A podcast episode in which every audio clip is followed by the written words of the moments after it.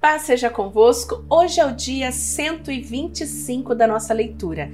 E olha, dia de comemoração, é dia de gratidão, porque nós estamos terminando hoje o livro de Primeira Crônicas, hein? Olha até onde nós já chegamos e muito mais nós vamos ainda aprender da palavra de Deus e ser ministrados por ela. Hoje nós encerramos o livro de 1 Crônicas e vamos ler o capítulo 27, 28 e 29.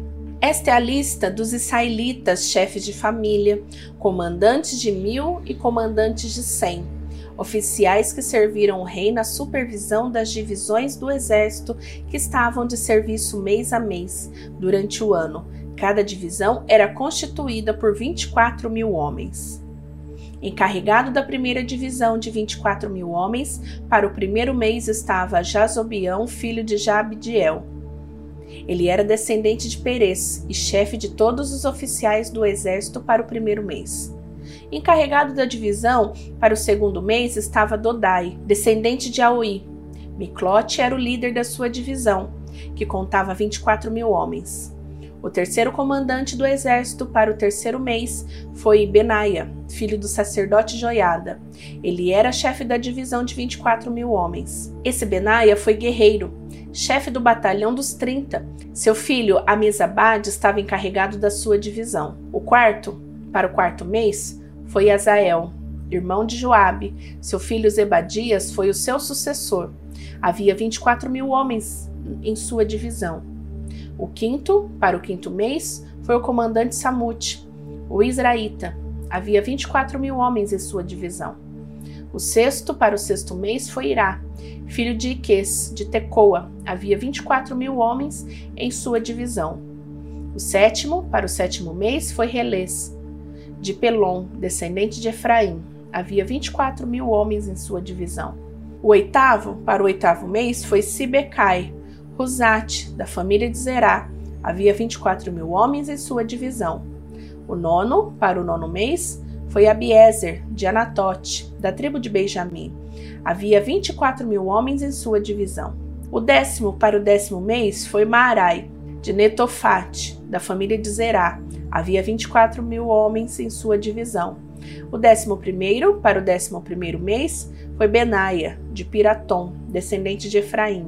Havia 24 mil homens em sua divisão. O décimo segundo, para o décimo segundo mês, foi Heldai, de Netofate, da família de Otoniel. Havia 24 mil homens em sua divisão. Estes foram os líderes das tribos de Israel, de Ruben. Eliezer, filho de Zicre, Simeão, Safatias, filho de Maaca, de Levi, Razabias, filho de Quemuel, de Arão, Radoc, de Judá, Eliú, irmão de Davi, de Sacar, Oni, filho de Micael, de Zebulon, Ismaías, filho de Obadias, e de Naphtali, Jerimote, filho de Azriel. Dos descendentes de Efraim, Oséias, filho de Azazias, da metade da tribo de Manassés, Joel, filho de Pedaías, e da outra metade da tribo de Manassés, em Gileade, Ido, filho de Zacarias, de Benjamim, Jaziel, filho de Abner, de Dan, Azareel, filho de Jeruão, foram esses os líderes da tribo de Israel.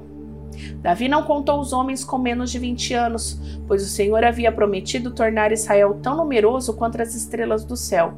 Joabe, filho de Zeruia, começou a contar os homens, mas não pôde terminar. A ira divina caiu sobre Israel por causa desse recenseamento, e o resultado não entrou nos registros históricos do rei Davi. Asmavete, filho de Aiel, estava encarregado dos tesouros do palácio.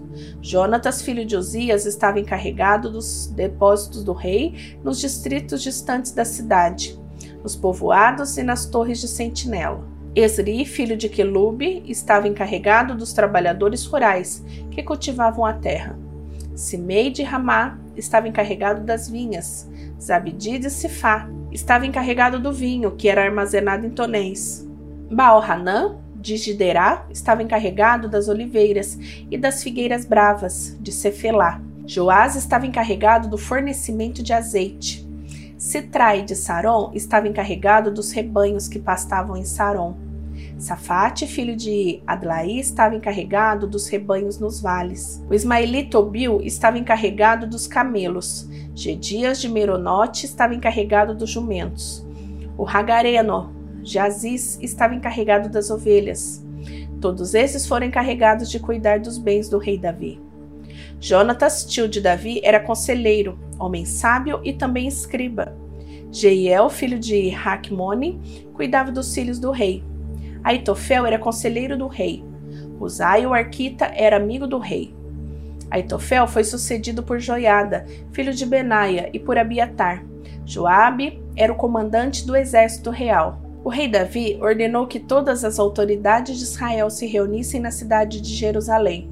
Portanto, se reuniram em Jerusalém todos os chefes das tribos, os oficiais que cuidavam dos negócios do reino, o chefe dos grupos de famílias, administradores das propriedades e de todo o gado que pertencia ao rei e aos seus filhos, e também os funcionários do palácio, e os oficiais superiores do exército e outros homens importantes. Então Davi ficou de pé na frente deles e disse: Povo da minha terra, meus irmãos, escutem. Eu quis construir uma casa onde ficasse guardada para sempre a arca da aliança, que é o estrado dos pés do Senhor, nosso Deus. Eu havia feito preparativos para construir um templo em sua honra. Mas ele me proibiu de construí-lo, porque sou soldado e fiz correr muito sangue. O Senhor, o Deus de Israel, escolheu a mim e aos meus descendentes a fim de governarmos o povo de Israel para sempre, pois ele escolheu a tribo de Judá para que dela saísse os reis. Da tribo de Judá ele preferiu as famílias do meu pai, e entre os filhos do meu pai ele me escolheu para me fazer rei de todo o povo de Israel. Ele me deu muitos filhos, e entre todos eles escolheu Salomão para governar Israel, o reino do Senhor. E Davi continuou: Deus me disse: Seu filho Salomão é quem irá construir o meu templo. Eu escolhi para ser meu filho e serei o pai dele. Se ele continuar a obedecer a todas as minhas leis e mandamentos, como tem feito até hoje, eu firmarei o seu reino para sempre. Davi disse também: Portanto, agora, na presença do nosso Deus e desta Assembleia de todo o povo de Israel, o povo do Senhor, eu recomendo a vocês que obedeçam cuidadosamente a tudo que o Senhor, o nosso Deus, ordenou, para que esta boa terra continue a ser de vocês e para que vocês possam deixá-lo como herança aos seus filhos para sempre. E a Salomão ele disse: Meu filho, reconheça o Deus do seu pai e sirva-o com todo o coração e de livre e espontânea vontade. Ele conhece todos os seus pensamentos e desejos. Se você o procurar, ele o aceitará. Mas se o abandonar, ele o rejeitará para sempre. Você deve compreender que o Senhor o escolheu para construir o seu santo templo. Portanto, seja forte e mãos à obra. Davi entregou a Salomão a planta de todos os prédios do templo, dos depósitos e de todas as salas e do lugar santíssimo, aonde os pecados são perdoados. Deu também as plantas de tudo que tinha planejado para os pátios e as salas que deveriam ficar ao seu redor e as plantas dos depósitos aonde seriam guardados os objetos do templo e as ofertas dedicadas a Deus. Davi também deu a Salomão por escrito a maneira de organizar os sacerdotes e levitas no cumprimento dos seus deveres, para fazer o trabalho do templo e para cuidar de todos os objetos do templo. O plano determinava o peso de prata e de ouro que deveriam ser usados para fazer os objetos do templo. Para fazer cada lamparina e candelabro, as mesas de prata e cada uma das mesas de ouro, onde seriam colocados os pães oferecidos a Deus. Também determinava o peso do ouro puro que se deveria ser usado para fazer os garfos, as bacias e as jarras, e o peso da prata e do ouro para fazer os pratos. E o peso do ouro puro que deveria ser usado para fazer o altar aonde o incenso é queimado, e para fazer o carro aonde seriam colocados os querubins, que com as asas estendidas cobrem a arca da aliança de Deus, o Senhor. O rei Davi disse: tudo que está nessas plantas foi escrito de acordo com as instruções que o Senhor me deu, explicando como tudo deve ser feito. E disse ao seu filho Salomão: Seja forte e corajoso, mão à obra, não desanime, nem tenha medo, pois o Senhor, o meu Deus, estará com você. Ele não o abandonará, mas ficará com você até terminarem todas as obras da construção do templo. Os sacerdotes e os levitas foram escalados para cuidar dos serviços do templo. Trabalhadores que sabem fazer todos os tipos de serviços estão prontos para ajudá-lo, e todo o povo e os seus líderes estão às suas ordens. Depois o rei Davi disse ao povo: Meu filho Salomão é o único a quem Deus escolheu, mas ele ainda é jovem e sem experiência.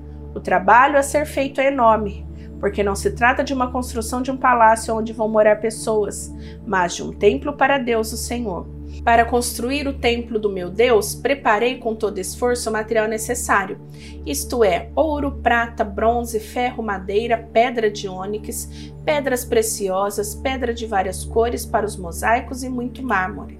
Mas, além de todos os preparativos que fiz para o templo, dei também prata e ouro, que me pertence, pois amo o templo do meu Deus. Dei mais de 100 toneladas do mais puro ouro e 240 toneladas de prata pura para revestir as paredes do templo e para todos os objetos que os artesãos vão fazer. Agora, quem está disposto a dar ofertas ao Senhor por vontade própria? Então, os chefes dos grupos de famílias, as autoridades da tribo, os oficiais do exército e os administradores das propriedades do rei deram de livre vontade para a obra do templo o seguinte: mais de 170 toneladas de ouro, 10 mil barras de ouro, 340 toneladas de prata, 615 toneladas de bronze e 3.420 toneladas de ferro Aqueles que tinham pedras preciosas deram essas pedras para o tesouro do templo, que era administrado por Jeiel, do grupo de famílias levitas de Gerson. O povo deu de boa vontade ofertas a Deus, o Senhor, e eles ficaram alegres, porque havia sido dado tanto. O rei Davi também ficou muito feliz. Então, ali, em frente de todo o povo, o rei Davi louvou a Deus, o Senhor. Ele disse: Ó Senhor, Deus do nosso antepassado Jacó, bendito sejas para sempre. Tu és grande e poderoso, glorioso, esplêndido e majestoso. Tudo que existe no céu e na terra pertence a ti. Tu és o Rei, o supremo governador de tudo. Toda riqueza e prosperidade vem de ti. Tu governas todas as coisas com teu poder e a tua força, e podes tornar grande e forte qualquer pessoa. Agora, nosso Deus, nós te agradecemos e louvamos o teu nome glorioso. No entanto, o meu povo e eu não podemos, de fato, te dar nada, pois tudo vem de ti, e nós somente devolvemos o que já era seu.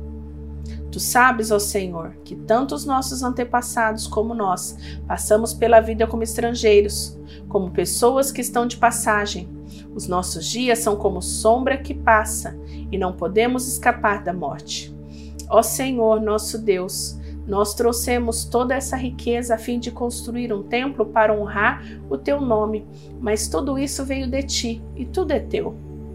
Eu sei que tu pões à prova os corações e ama as pessoas corretas, com honestidade e sinceridade. Eu te dei de livre vontade tudo isso e vejo com alegria que o teu povo que está reunido aqui trouxe de boa vontade ofertas a ti. Ó Senhor, Deus dos nossos antepassados, Abraão, Isaque e Jacó, conserva para sempre no coração do teu povo esta disposição e este pensamento e guarda-o fiel a ti Dá ao meu filho Salomão o desejo de obedecer com todo o coração, e todos os teus mandamentos e ordens, e a vontade de construir o templo para o qual fiz estes preparativos. Então Davi disse a todo o povo: Louvem ao Senhor, nosso Deus. E todo o povo louvou ao Senhor, o Deus dos seus antepassados. Todos se ajoelharam e encostaram ao rosto no chão, adorando a Deus e prestando homenagem ao rei. No dia seguinte, mataram animais em sacrifício, dedicando-os a Deus, o Senhor, e depois os entregaram ao povo para que os comessem. Além disso, mil touros novos, mil carneiros, mil ovelhas foram completamente queimadas no altar. Também trouxeram ofertas de vinho. Naquele dia, comeram e beberam com muita alegria na presença de Deus. Depois foi anunciado pela segunda vez que Salomão era rei. Em nome do Senhor, eles ungiram como seu rei e ungiram Zadok como sacerdote. E assim o rei Salomão sentou-se no trono de Deus, o Senhor, em lugar de Davi, o seu pai. Ele enriqueceu e todo o povo de Israel lhe obedecia. Todos os oficiais e soldados, até os outros filhos de Davi, prometeram ser fiéis a Salomão. Senhor fez com que todo o povo respeitasse Salomão e o tornou mais glorioso do que qualquer outro rei que havia governado Israel. Davi, filho de Jessé, governou todo o povo de Israel, 40 anos, 7 anos em Hebron e 33 em Jerusalém. Ele morreu bem velho, rico e respeitado, e o seu filho Salomão ficou no lugar dele como rei. A história de Davi, do começo ao fim, foi escrita pelos profetas Samuel, Natã e Gade. Essa história fala do seu governo, do seu poder e de todas as coisas que aconteceram com ele, com Israel e com os países vizinhos de Israel. Concluímos a leitura de hoje, concluímos o livro de Primeira Crônicas e eu te espero amanhã para a gente começar Segunda Crônicas. Não vai faltar, não vai perder, porque cada dia mais a palavra tem nos edificado, nos sustentado e nos fortalecido. Te espero amanhã. Beijão da pastora Vânia. Tchau, tchau!